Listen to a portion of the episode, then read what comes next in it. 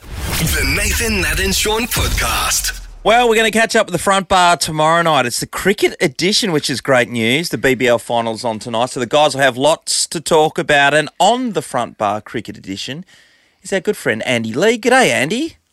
Nathan, Nat, Sean, how are you? We're wonderful, mate. Andy. Well, mate, I guess um, When we being the- think cricket, we think well, we you. do, Yeah. and we and we know and that you- badminton. the Melbourne Stars you're involved with with a couple of seasons. You're the hydration monitor, I believe, back in the day. Yeah, got uh, heart ripped out by Western Australia a few years Ah, ago. Scorches scorchers. for A few years in a row. Um, that was that was fun. Um, in fact, one one year was semi final we lost, and I had one of my mates from the US over, and um, we felt like we should have won. We bowled a no ball on the last ball, and uh, and uh, uh, when I can't remember who it was, someone uh, I think it might have been Mike Hussey missed it. And we thought we'd won, ran on the field, and then were told it was no ball. And They had to run back again. yeah, so we we sat in the rooms, had a few beers, and then realised that no one could drive home. And uh, even and uh, my American mate was over, and I said he doesn't drink. I said, "Oh, would you mind driving everybody home in the in the bus?" And he's like, "Oh yeah, sure." But so his very first time driving on the other side of the road on a Bus. stick shift was with uh, fourteen million dollars worth of cricketers that morning. And, That's a great story. he could have killed everyone. when you think about the sliding door moment of the I bad, know. the bad ending to that Absolutely. story. George George Bailey was in there. Yeah. Cam White, uh, Brad Hodge, I think. Yes, you had Um, Hodgie. Yeah, Shane, Shane Warne. Uh, there was a, there was a, there was a cricket royalty in there, and we went straight to a nightclub, and he had to parallel park a bus On the wrong side of the road for him. on the wrong side of the road while there was a hundred people in in the nightclub line just watching it, and he pulled it off. He still says it's the most tri- uh, dramatic and triumphant moment of his life. So, Yeah, so amazing. going down the track of in the other dimension where he killed everyone. Yes. Imagine his family. Like, Yes. imagine the hatred from the Yes. Australian cricket community that his family would have got. It would have been more than a serial killer's family got. Oh yeah, with those names That's- on the bus, Andy.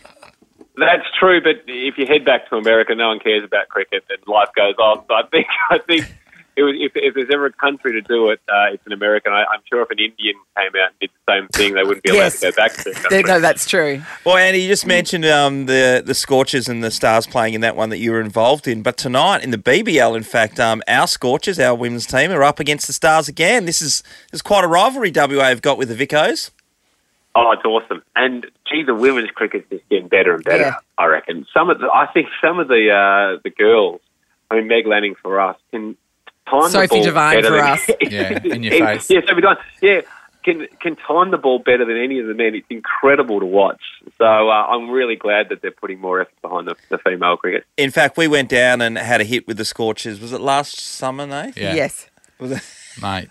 Nat was keeping wickets. Me and Nath were having a having a bat I time with was the just, I was girls. just trying to survive, Andy. I was just trying to survive. I played two. I, you know what? For someone that doesn't watch cricket, I, like cricket's not my jam, right? Yeah. I have been forced to play so many times. I have been in the nets against um, Mitch Mitch Marsh. I played. Oh. Was that the start of this year? Boundaries for uh, bush. Uh, boundaries for Yes, bushfires. yes, yes. This year, I went out and um, I was the opening batsman with our premier, um, Yes, you were. Mark Who did you McGowan. face straight up? Mitchell Johnson. Did No, he, bowl he to was you? he was on your team. No, Mitch was on my team. I faced someone Oh, that, thank goodness that, for like, that. that Yeah. didn't throw an underarm. I know that. and that's Nathan not did a how lot I of- play cricket. He, he does a lot of pirouetting.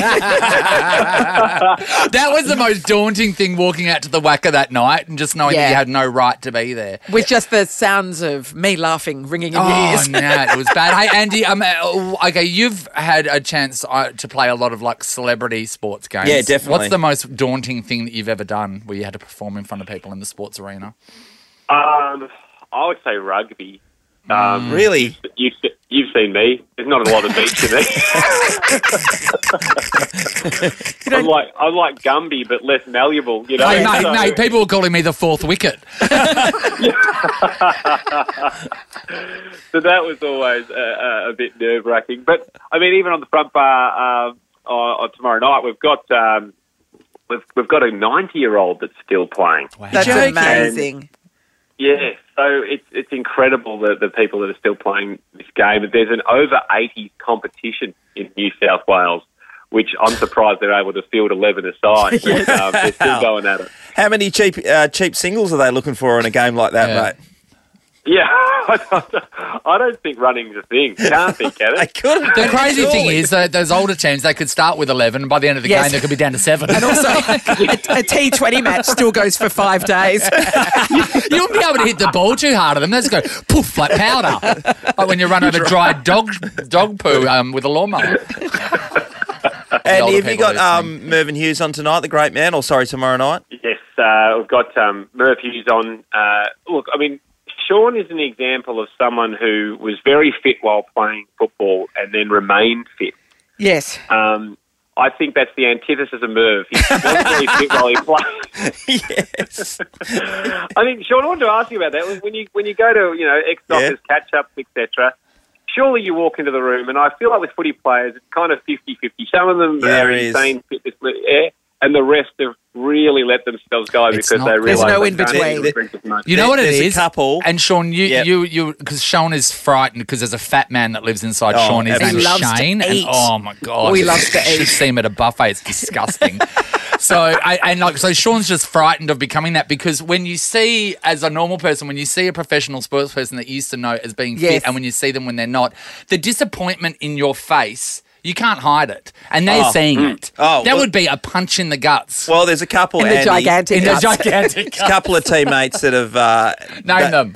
oh. Name one of well, them. well, I'll, I'll Name name, one. one. that um his.